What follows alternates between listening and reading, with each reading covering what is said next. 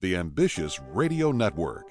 Conversations with ambitious entrepreneurs and thought leaders. Are you an entrepreneur, startup junkie, or just someone interested in improving their leadership skills? If you're looking to be motivated, inspired, and uncover what it takes to get to the next level, listening to Ambitious Radio will be well worth the investment of your time.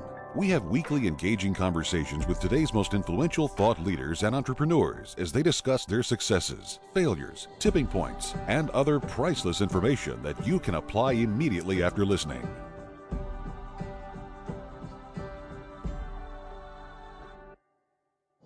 And welcome to the show. Good to have you right here. It is Ambitious Radio, hosted by our friend Doug Parker, talking about entrepreneurship and leadership while interviewing interesting people and what makes them ambitious. Now, you know, the show wouldn't be possible without our sponsors, Grasshopper.com, the entrepreneur's phone system. You know, most of the time, small business owners need to personally guarantee any loans that their companies take out. That can be kind of tough to do if you have credit issues. So if you have less than perfect credit, go to repairmycreditnow.com for a free credit report evaluation. Repairmycreditnow.com. Doug, what do we have going on today? Today we have a fantastic guest. As always, we try to get the best guests, and I met this gentleman a few years back, and he was introduced to me by one of our other guests, one of the first guests we had, Bo Burlingham, that was formerly with Inc. magazine. Um, and Jack Stack is an incredible man that uh, came to Springfield, Missouri, uh, uh, several years back and just revolutionized the company and did fantastic things. Jack, welcome to the show, sir. How are you? Great, Doug. How are you? I am doing great as well. I have uh, enjoyed over the years uh, your, your books and, and just the concepts that you have, um, you know, with the from the great game of business and then all the different things where you engage people and, and how you make those things work. But but tell us a, a little bit about yourself, just a, a little bit about kind of where you came from, how you wound up in Missouri, and uh, and then we'll go from there. Well, I was born and raised in Chicago. I uh, came from an Irish Catholic family, and like most Irish Catholic families, if you're the firstborn, and they send you into the seminary or the convent. And so I spent some time in the seminary. I literally uh, failed at the seminary, where the priest called my mother and said, "I don't think your son's vocation is to be a priest." And then went back to uh, high school in uh, Chicago and my father then told me that I could go to college if I uh, were. They applied disciplinary action, uh, so I went to a Franciscan uh, college, and I lasted to the last day of the second semester. And they called my mom and said, "I don't think your son's vocation is to be a college student." So I then took a train from Quincy, Illinois, to Chicago, and I decided to join the Marines you know, during the height of the Vietnam War because I thought it was the only thing that was going to straighten my life out. And I went down to the induction center and failed the physical. So at 19 years old, I was trying to figure out what to do with my life when I took an inventory. And I thought, well, what are you going to do when God doesn't want you? The education system doesn't want you. The government doesn't want you. And I looked up and saw this big help wanted sign said, I'm going to go into business and change the world. So at 19, I started on a factory floor. And it was right at the height, at the end of the Industrial Revolution, or the Industrial Revolution was combine, combining with the New Age, the Information Age. And I literally, at a young age, got to see both. I got to see 14 years of factory floors and how people thought about jobs and supervisors and leadership. And I got to be able to be put into leadership positions and to formalized my education in night school and I did a lot of street time and I did a lot of hard time building things like trucks and tractors and uh, you know really became totally satisfied by you know building things and seeing huge crawlers uh, leave assembly lines on on railroad cars to be shipped off to Russia and through the world. And I thought that that was the end of the world. I mean for me I mean I, I really loved the idea of manufacturing and and and creating. Gotcha, gotcha. And so now, when you say big crawlers, now tell me a little bit about that. What what what exactly are you, are you talking about there? These are these are um, mining equipment. Uh, this would be road construction equipment. This would be 500 big uh, trucks that would move coal. Uh, okay. We built uh, we built construction equipment that mined gold. You know, with okay. the big uh, front end loaders with uh, uh, big steel track chains, and so virtually anything you can think about in terms of a they would call it today a caterpillar. In those days, it was International Harvester. Gotcha, gotcha. Well, and that's and that's a name that, that you haven't heard, uh, you know, in in quite uh, quite some time, and um, you know that's that's ultimately, uh, if my memory serves me correctly, as you kind of you know navigated your way through Chicago, at, at some point you you came to work. Was it for International Harvester? Or how exactly did you get to Springfield, yeah. Missouri? You know, when I was that troubled youth at 19 years old, looking for something to straighten my life out, I went to work in the mailroom uh, in the International Harvester Factory, which was 26 acres under one roof and a mile each way, and employed 4,000 people under roof. So I, I, really started at the bottom. But I thought what was really amazing, and during those days, that the security clearances were so tight. There was really only two people that got to see the big picture of the company. One was the plant manager, and one was the mail boy. So I really was like the most powerful, second most powerful person in, in the factory because I could see everything that was going on. I didn't need a, a, clearance pass to move from purchasing to engineering or from the engineering department to the assembly lines. I mean, I, I really got to see. And on those days, everyone kind of worked in their cubicles. They really didn't understand the big picture of the company. Very good, very good. And and and you mentioned leadership. So you know, dur- dur- during that time, I mean, you're getting to go and, and really go all over this. You said 27 acres under roof? 26, yeah. 26 acres under roof. One mile, 1 million square feet. 1 million square feet. So, so you're going through there and you are – you know you're you're seeing all the goings on and, and I love it uh, you know as a young man you, you talk about that you're getting to uh, have the opportunity to be you know kind of second second most knowledgeable person there in the place uh, a lot of kids wouldn't be paying attention they're just they're just bumping around especially with the background as you mentioned that you felt like that you really uh, didn't have a lot of things going in the right direction. But um, so you so you worked there, and then then how did you? you know, so then you come to, to Springfield, Missouri, and you know, what did that transition look like when you, you got here? So you said it was wrapping up the Industrial Revolution, but then it kind of started transitioning and changing. And uh, you know, we've you know got about three minutes or so left here in this segment, but we could give us a little idea of how you. Um, you know, transitioned into SRC, uh, Springfield Remanufacturing Corporation, how that happened, and then we'll we'll talk a little bit more about the, the great game of business in the next segment. But but can you tell us just a little bit about kind of how International Harvester was going down and and what that transition looked like?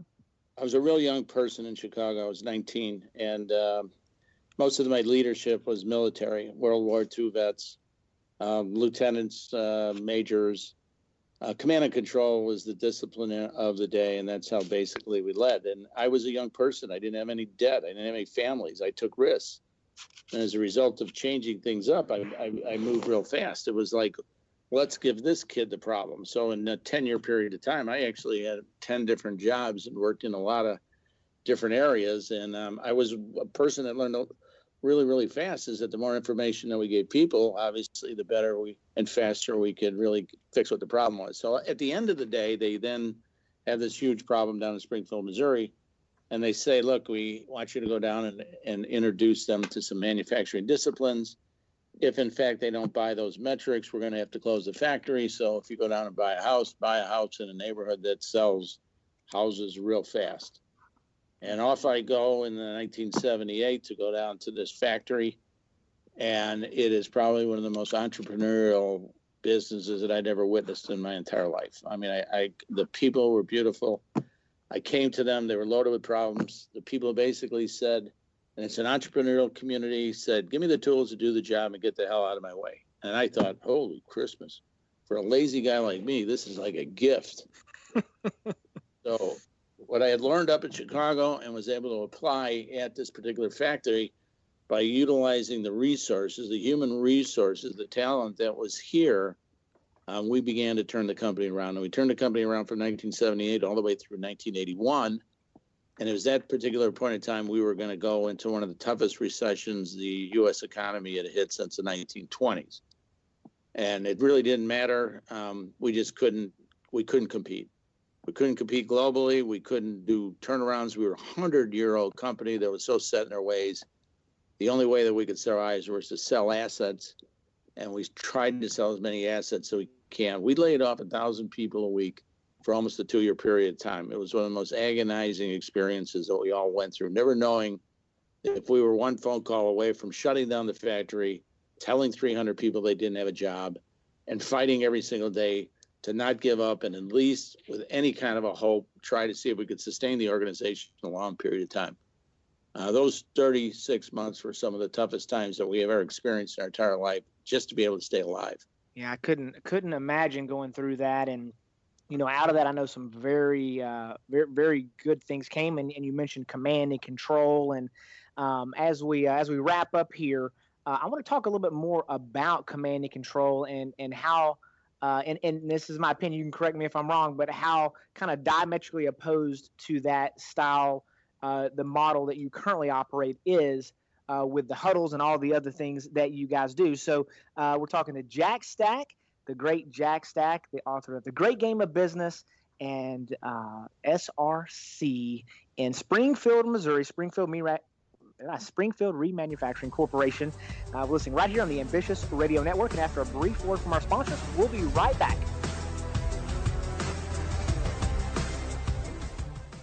Here's another RepairMyCreditNow.com story. Home ownership. It's the American dream. It's a goal you've always hoped to achieve. You've spent countless weekends looking for the perfect house on the ideal block. The rates are low and you've saved enough for the down payment. Unfortunately, now the mortgage company says there's a little hitch. Okay, let's be honest, it's a gigantic, gargantuan hitch. It's your credit. And it looks like your estimated house payment will be a lot more. www.repairmycreditnow.com. Hello, this is Doug Parker with RepairMyCreditNow.com. Do you have less than perfect credit, a repo, maybe some late payments, a collection account? Are they being reported accurately? Studies show that over 70% of Americans have inaccuracies on their credit reports. Where do you fit in? Go to RepairMyCreditNow.com for your free credit report evaluation. And remember, your credit is your future. If you want to get started now, log on now. RepairMyCreditNow.com. RepairMyCreditNow.com. www.repairmycreditnow.com.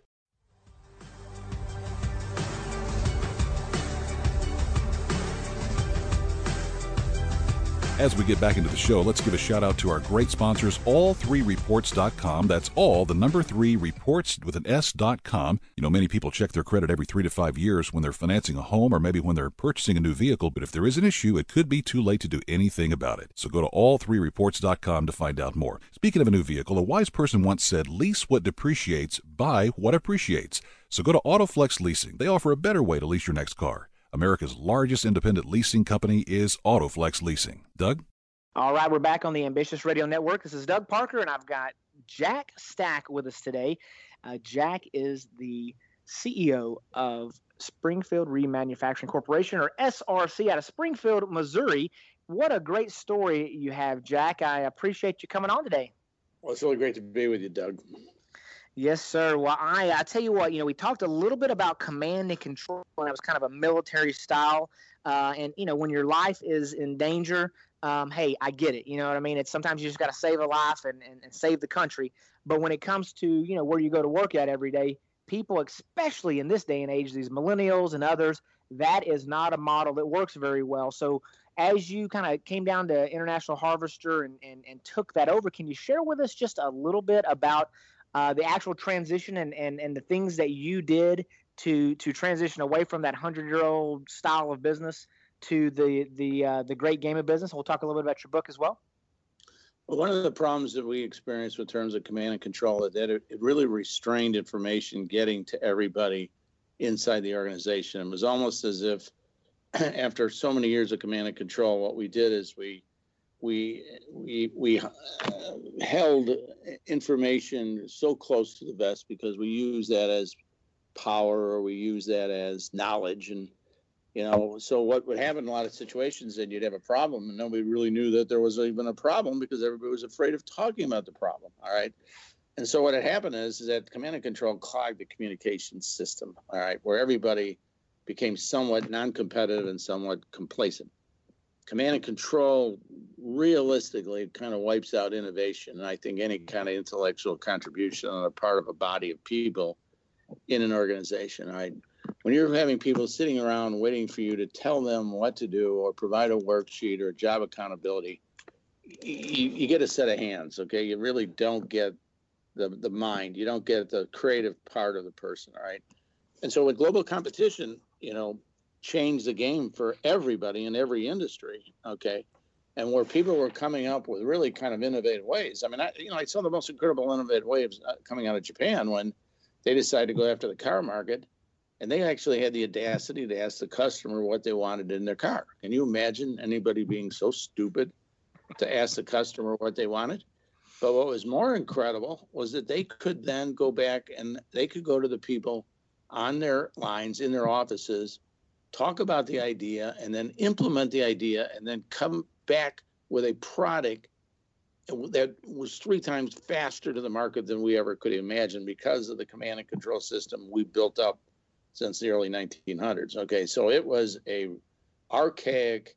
Um, it was our all our arteries were, were clogged, and so naturally, what happens is is that we lost market share, and that's what created the recession of the 1980s. All right, is uh, we couldn't compete, and the global markets came in with everything they had at us, and we we shrunk our markets.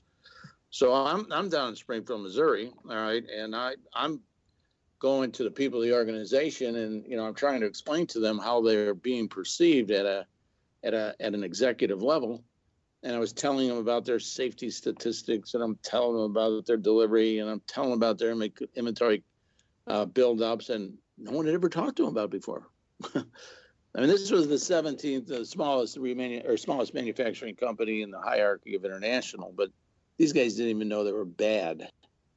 And yet here I was being sent down to close the factory.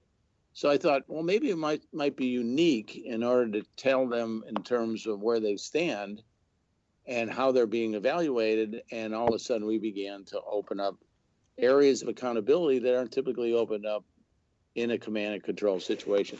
So we taught them safety. Okay, we taught them delivery. We taught them um, uh, cash flow. We taught them margins. Okay, and we began to speak a different language and they found that to be really interesting. And you know, it was just the beginning of, of understanding that you know maybe in this world there were two sets of metrics. There's metrics that you center around making a product, and then there's metrics you should be centering around when it comes to building a company. And they're they're almost opposed, and and those metrics on building a company are not shared with anybody. But yet, every job description, every evaluation that we have in most businesses today only evaluate the person and the job. So we began this journey, okay, which started there on that shop floor by sharing information, uh, monitoring it, telling the difference that everybody made in order to improve the situation. And then morale all of a sudden shot through the ceiling. And it was almost as if the more information, the more we broke down the whole idea of command and control, the more we got buy-in, the more we got participation. Okay, the more we were able to make some spectacular results, and as a result of those outcomes, we we they didn't sell or they didn't close us down. I mean, remember they're they're closing factories like crazy. Okay, and we're lying. We're go, we went from 115,000 people down to 11,000 people in a two-year period of time.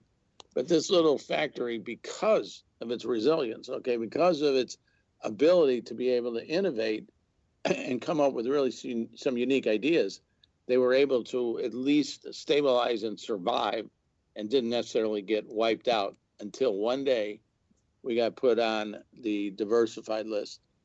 And when you get put on the diversified list, that's you are now condemned. And you know it's only a matter of time before they close the factory. And so I would walk on the shop floor and people would be having the latest headline of the plant closing.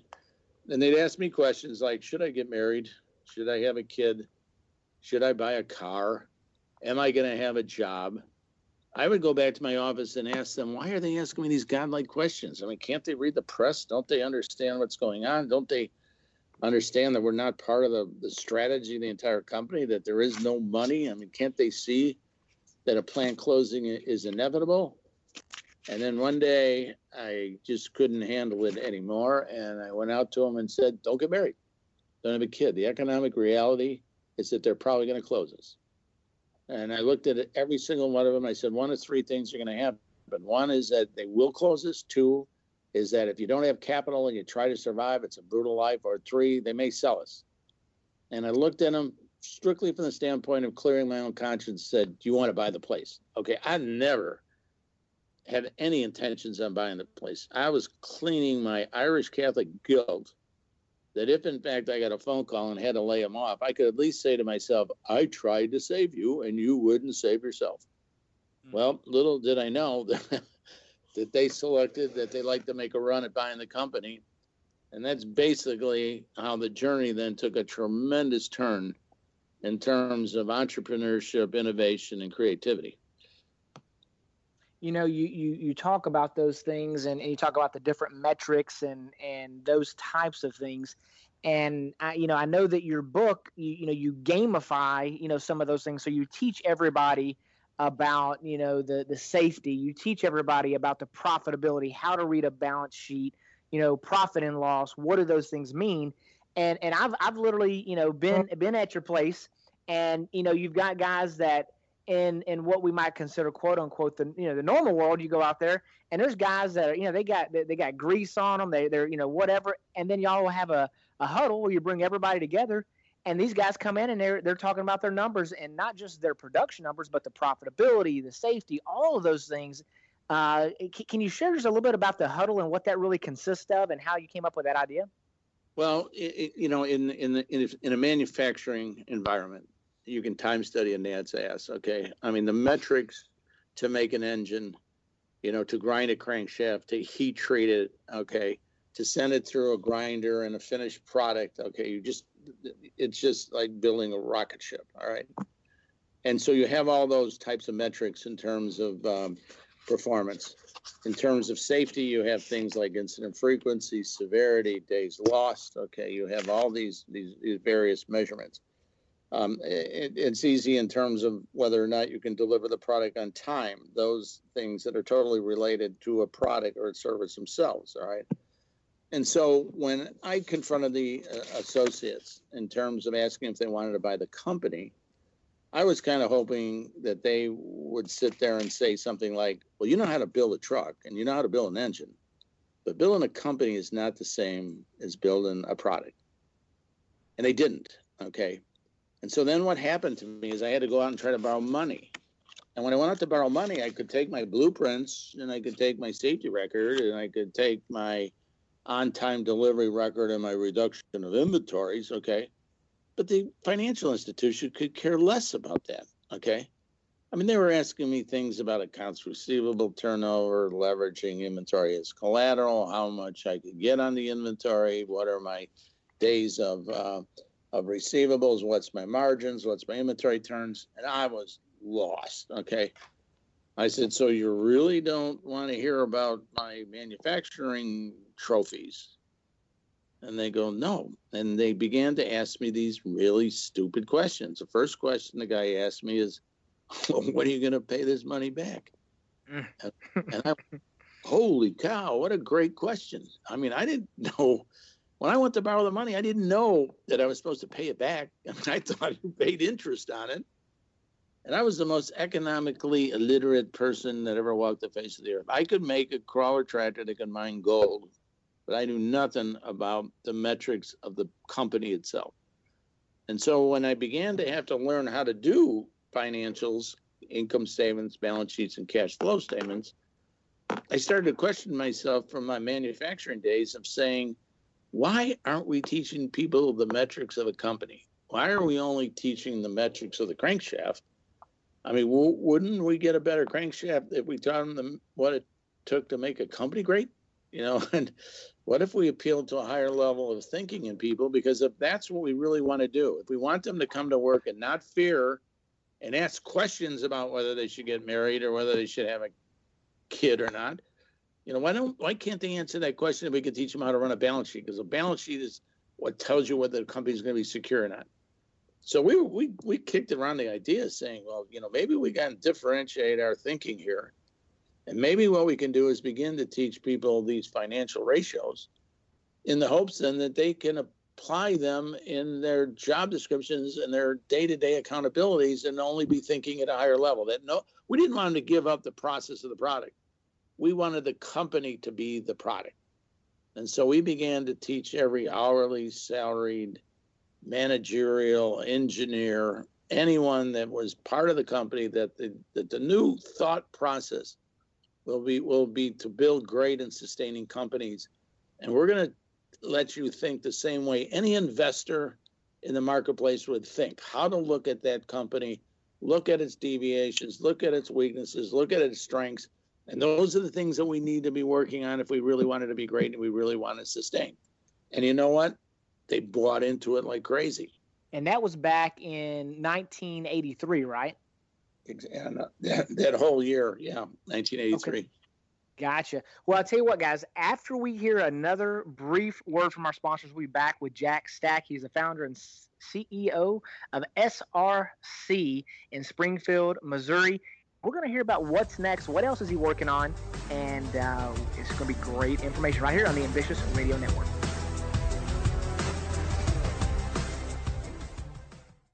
Hey, ambitious listeners, you hear us interviewing entrepreneurs all the time, and there's a common theme. They want to be more productive and improve their communication. As an ambitious entrepreneur, you're always on the go. So turn your mobile phone into a business phone system with Grasshopper, the entrepreneur's phone system. The Ambitious Radio Network recently partnered with Grasshopper to offer our listeners a special discount. Log on to ambitiousradio.com and click on the Grasshopper banner in the bottom right hand corner. Get a new business number or keep your current one. Sound professional with a main greeting and multiple extensions that forwards callers to your mobile phone or others in your organization. Get a toll free number or local number for your business with multiple extensions. Set up each extension with custom call forwarding to any phone in the world. Get your voicemails emailed to you as an audio attachment or transcribe an email. Keep business calls separate from your personal calls. Plans start at $12 a month with a 30 day money back guarantee.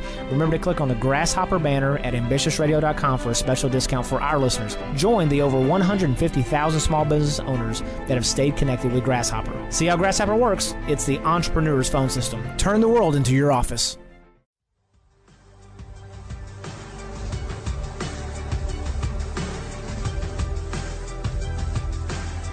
Back in here on the show, it's Ambitious Radio Network. Hey, are you thinking of expanding your business but don't want to spend tens of thousands of dollars on a new phone system?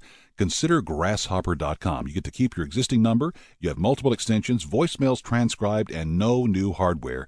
Grasshopper.com is the entrepreneur's phone system. Let's get back to the show with Doug Parker. All right, we're back on the Ambitious Radio Network. We've got Jack Stack with us today, author of The Great Game of Business and the founder and CEO CEO of SRC Holdings Corporation. It was founded in 1983, and uh, Jack was just kind of telling us how he took it over and changed some things around. And the folks of of Springfield were so entrepreneurial, picking up the the uh, pieces and, and putting it back together. Now, Jack, out of all of that just terrible recession and and and you know international harvester kind of going out of business, can you tell us a, a little bit about the the multiple companies that have come out of that and I think last time I, I had talked to you about this, it was my, my memory serves me correctly. It was something like 37 different companies have come out of out of that that group of folks, and I think it, you mentioned something like the a share was maybe 10 cents a share, and it it was you know at some points worth like a little bit over 400 a share. But can can you share some info on that with us? Well, um, we wrote in order in order to buy the business. Okay, when you work for big companies all your life, you don't make big money, and we didn't have any money. So we really scratched out trying to get the equity to buy the company. And we went from institution to institutions. We, we wrote over 50 business plans and just to be able to see if we could get the money in order to buy our jobs. So our, our, our priority was basically our jobs. Um, through divine intervention, we were able to book one of the worst loans in corporate America. We had an 89 to 1 buyout with 18% interest rates at that 1983. So, you know, a lot of people look back at us and said, well, in order to really be successful, you have to have something traumatic in your life. You know, it's got to be life changing. And, you know, obviously, you know, the debt that you had on your back, I mean, that created this new way of thinking about businesses. And, you know, I hear, still hear this today. And I'm in the back of my mind, I'm telling people, you know, I didn't even know we were in trouble. I didn't know what 89 to 1 was, let alone 1 to 1. I just knew we had the opportunity to be able to save our jobs. So what we vir- virtually first started out was, you know, trying to build a company where we could at least uh, provide some security. Um, and I walked into the office and my first day of business, and I had failed to negotiate a IT plan with the parent company. So here I now owed $8.9 million to the banks. I turn on the and there is no light. Our computer systems are blank, our no access to payroll data. And so, um, or most people would probably run out the door.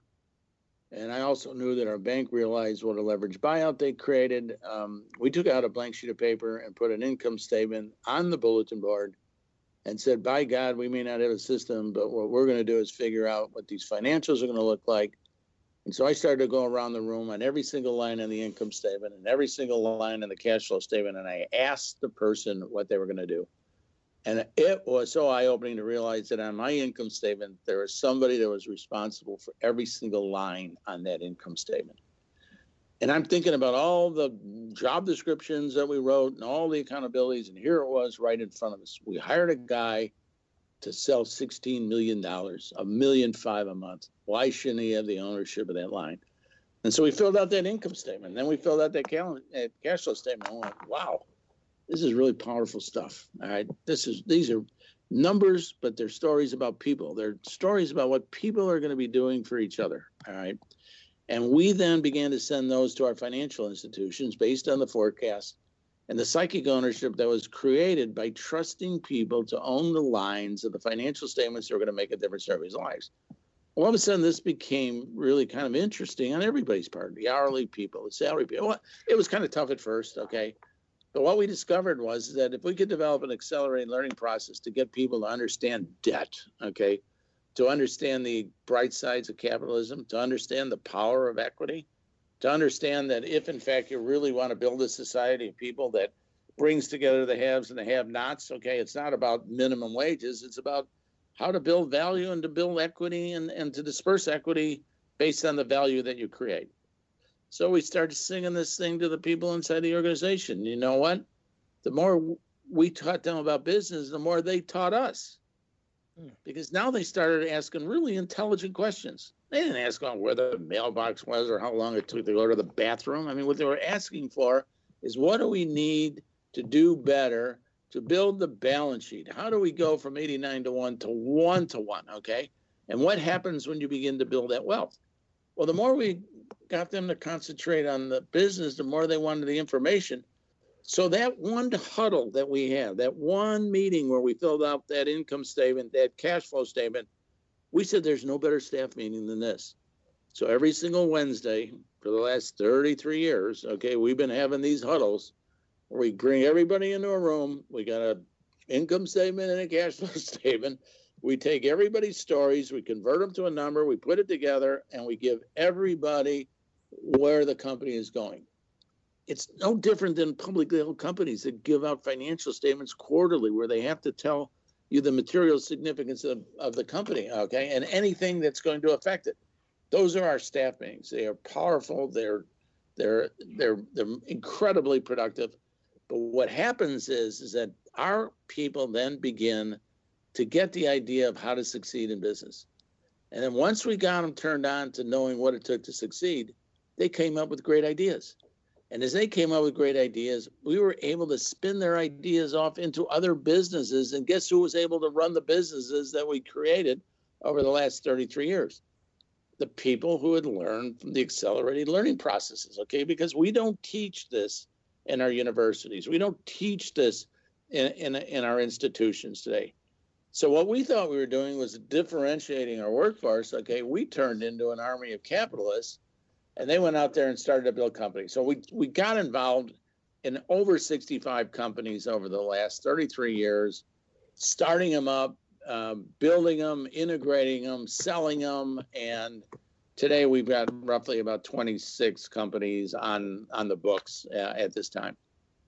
That is unbelievable. That I mean, that truly is the the American dream. You know, to be able to take something that in the most devastating situation, turn it around, hard work, and and just putting a process in place and following that process.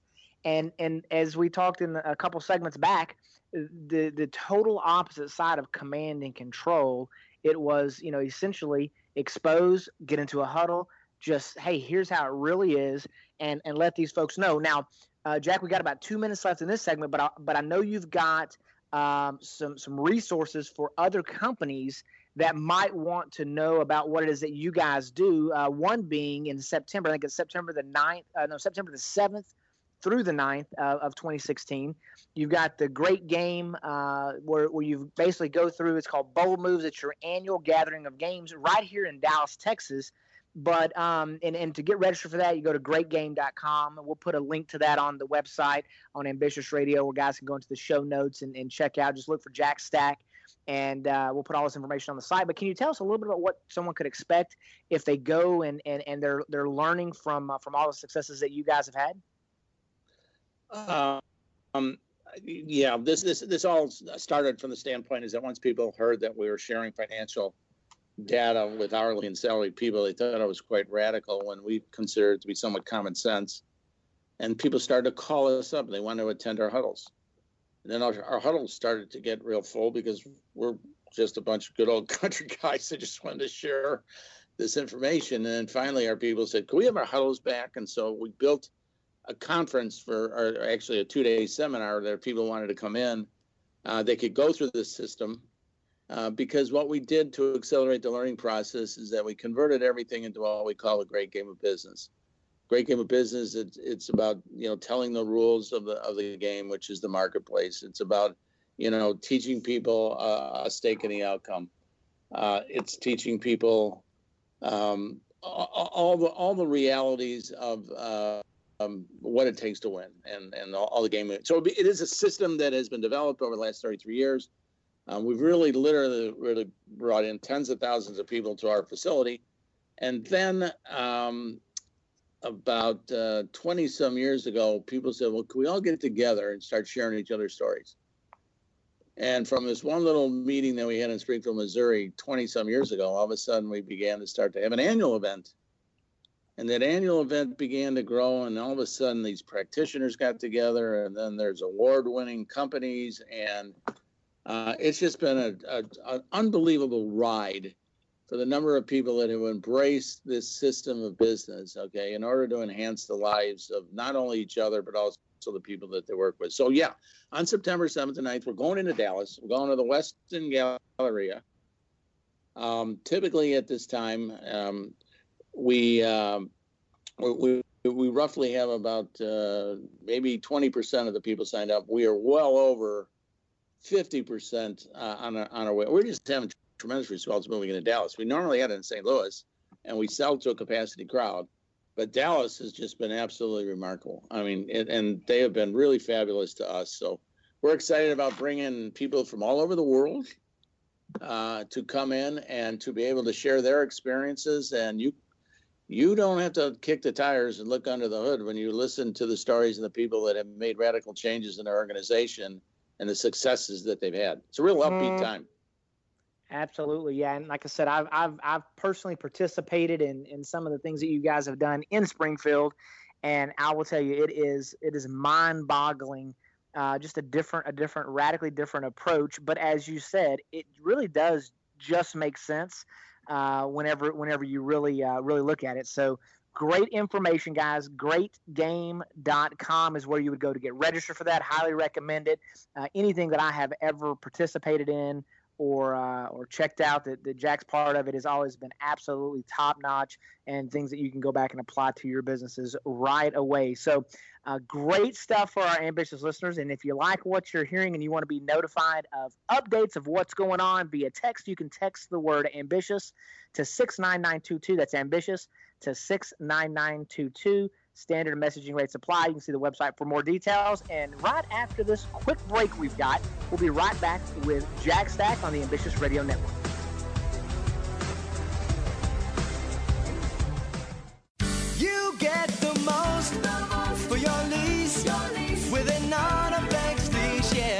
Start shopping for a car, you go in thinking that this time you're really going to get a great deal. Then the haggling starts. You have to fence with the salesman over the price, then verbally joust with the finance manager over the interest rate and all the extras they want to sell you. By the time you get out of there, you're glad to have escaped with your watch and rings. Stop the insanity. There's a better way, and that's to lease your next car from Autoflex Leasing. Call the leasing specialist at Autoflex, and you'll find that getting your next car can be fast, easy, and fun. Your Autoflex specialist leases all makes and models, both new and used. They'll also pick up your trade in for an appraisal and deliver your new car to your home or office. Imagine leasing your next car and never having to go to a dealer. Happens every day at Autoflex Leasing. To see for yourself, call Autoflex today at 817 or 972 234 1234 or reach them at Autoflex.com. Autoflex Leasing, a better way to lease your next car.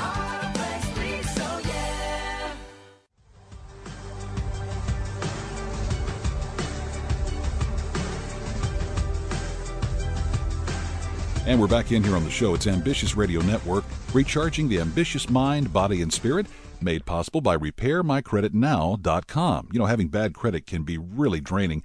It's okay to not be okay as long as you're on the road to being okay. Let RepairMyCreditNow.com help get you back on track. You know, many of our ambitious listeners prefer to listen to books as opposed to reading them. Now, with that, we've teamed up with Audible.com to offer you one free audiobook. Just go to ambitiousradio.com, click on the Audible banner on the page to find out more. Back to the show now with Doug Parker. All right, we're back on the Ambitious Radio Network, and we've got Jack Stack, and he has been just giving us tons of nuggets of information that we can really, you know, research and apply in our businesses. He's a hard charging guy, hard working, and you know, guys that are ambitious, they go out there and they give it their all. The reality is, though, sometimes they they run out of juice a little bit. So let's talk a little bit about how you recharge your ambitious body, mind, and spirit. Things that you might do just to kind of get back on track, Jack.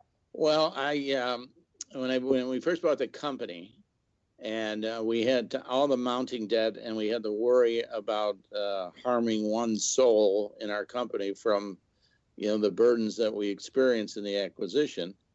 Um, we worked a lot of hours, and uh, we were getting to the point where I was beginning to lose hair, and it was kind of stressful. And uh, I was walking as if I had a third leg, and then I went to the doctor, and they said, "Well, you either have Lou Gehrig's disease or multiple sclerosis."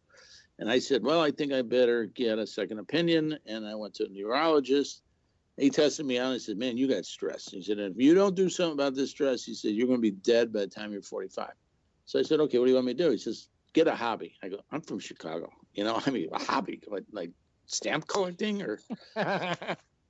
so he said, uh, "Try fishing." I said, "Fishing." You know, we all we had was pavement up in Chicago. I so I went down, took the kids, rented a I rented a place, got a rowboat, went out there on the point, said, "Let's go 40 feet, drop a worm, sit there, relax." And about seven o'clock, the whole earth opened up, and these bass boats came flying out of the creek. I rode back. I asked the owner. I said, "What was that?" They said, "Well, it's a fishing tournament." I said, "Fishing tournament? They fish for money?" And he goes, "Yeah." And so I got involved in fishing, and I went back. I swear, I spent the next two years working, but coming home, taking the kids out to the games and everything like that, and then spending all my time studying fishing. And so, what I do to unwind and what I do to uh, try to stay on track and balance is raise a family and fish like crazy. Fish like crazy. That's that's good stuff. You know, I don't mind going fishing as long as they're biting. See, I'm kind of impatient, so so. and I like I like it tough because I, I got a chance to beat the pros if it's tough. There you go. There you go. Well, that's that's good stuff. Now, when, when you um, you know when you're when you're relaxing, going on vacation, you're kind of checking out. You know, it's not maybe part of the normal, uh, you know, daily or weekly uh, activities. Are there are there places you like to go on vacation to unwind? We uh, we're very fortunate to live in the Ozarks. The Ozark is probably one of the best kept secrets in the world. It's just gorgeous country, loaded with mountains, loaded with fresh water, um, clear water. I travel to some of the gorgeous, most gorgeous places in the world and can't wait to get back here. I mean, I, I can't tell you how relaxing it is to be on Table Rock Lake or to be on a bass boat when it's 30 degrees and crank that 300 horsepower motor up and freeze your butt off and know what life is all about.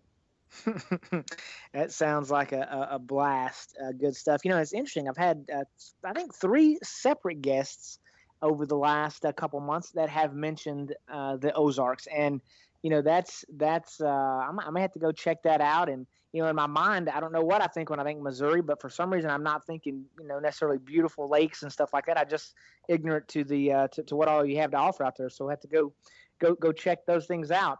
Now, rest. You know, you you uh, again, you're hard charging and and you've been at it for a while now. But what what type of sleep does it take for you to uh, to fully recover be back on track the next day?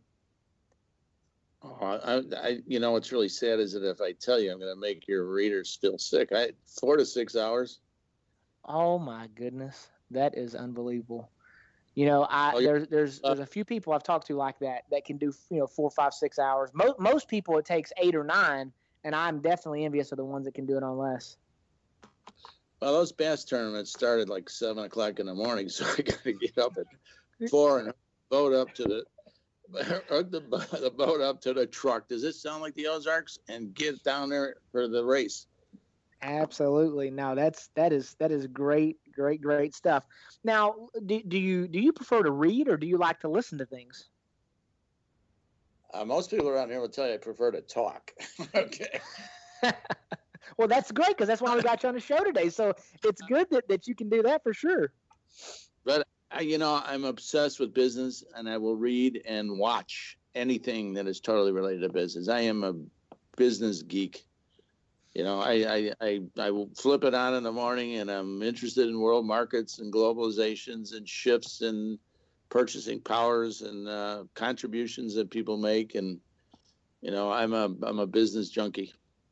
You know, I uh, I, I noticed that one of your favorite books um, was was Atlas Shrugged by Ayn Rand, and and you know you uh, when, when you, so many people know about that book if they're business and capital type capitalist type folks, but uh, but some people are not aware of that. But um, it is you know quite a quite a great story there. Um, it, do you kind of have a, a favorite part, or you just like the general theme of the book?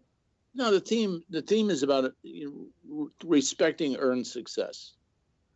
And I think the more that you can promote earned success, not the fact that you're just lucky or not the fact that your business succeeded because you had access to roads, you know, the more that you can convince people that they can still have the opportunity to grab the brass ring here, I think the better chance that you're going to be building an overall quality of life. And uh, so I, I, I like the book from the standpoint that it kind of highlighted the problems with too much um, command and control, too much government, too much overhead on the backs of the workers, uh, to the point where you, you know when you're adding so much social overhead that, and not enough labor hours, you're going to run out of people who are going to be doing the work. And so I, I'm a real big advocate of allowing people the opportunity to be able to go as far as they can go and then provide them with the resources to be able to get there if they have the you gotta wanna. And I really think that's in some markets and in some um, discussions, um, we're losing our you gotta wanna. Yeah, you gotta want them. That's that's that is really really great great stuff. Uh, you know, Jack, if someone wanted to to engage, uh, you know, with you, are, are you uh, are you a guy that's that's social at all? Do you do you have the Facebooks and those types of things? I have I have an email and um, I do a lot of text messages. Uh, my kids are all about Instagrams and Facebooks, and I have Instagram for the grandchildren. But uh, when it comes to social media, I am uh, really a dinosaur. Well, hey, you know what? I mean, the, the, the good news is greatgame.com. I know that that, uh, you know, kind of tracks back yeah. in, you know, back into you for everything. So if someone wanted to, you know, participate in anything, we can always send them to, uh, Yes. to Great Game and, and, Yes. and definitely engage with you there. Um, well, I just want to tell you, sir, I am so appreciative of you taking the oppor- you know, to, just taking me up on uh, coming on the show. I've, I've been so impressed over the years with just how you've uh, turned around, uh, you know, made some some lemonade out of those lemons back in the '80s, and and and not just lemonade. I mean, just really knocked it out of the park and changed really the lives of thousands and thousands of people in that community. And it's great to see uh, folks doing what you do. So thanks, thanks for doing that. Thanks for for being a great American. Thanks for coming on the show today. Doug, we really appreciate you, and, and a lot of what you've just um, imposed on me have been done by so many other people. I mean, this is a very, very big moment, and it and it's and the more you begin to understand it, the more you begin to realize how many good people there truly are in this world. And uh, I can't tell you enough uh, how much we appreciate you uh, allowing us the opportunity to talk about it today. Yes, sir. Well, hey, I tell you what, we appreciate you as well, and we'll uh, we'll wrap up here. But guys, this is Jack Stack, the founder and CEO of SRC Holdings out of Springfield, Missouri, and tune in on Wednesdays to Ambitious Radio, where we interview thought leaders and exciting entrepreneurs changing the faces of their organizations. Remember, you can make money or you can make excuses, but you cannot make both. So go out there and be ambitious. Thank you for listening to the Ambitious Radio Network, hosted by serial entrepreneur Doug Parker. Join us weekly as we have engaging conversations with ambitious entrepreneurs and thought leaders on topics that can be applied immediately after listening. Like what you've heard? Listen to other interviews at ambitiousradio.com or subscribe on iTunes.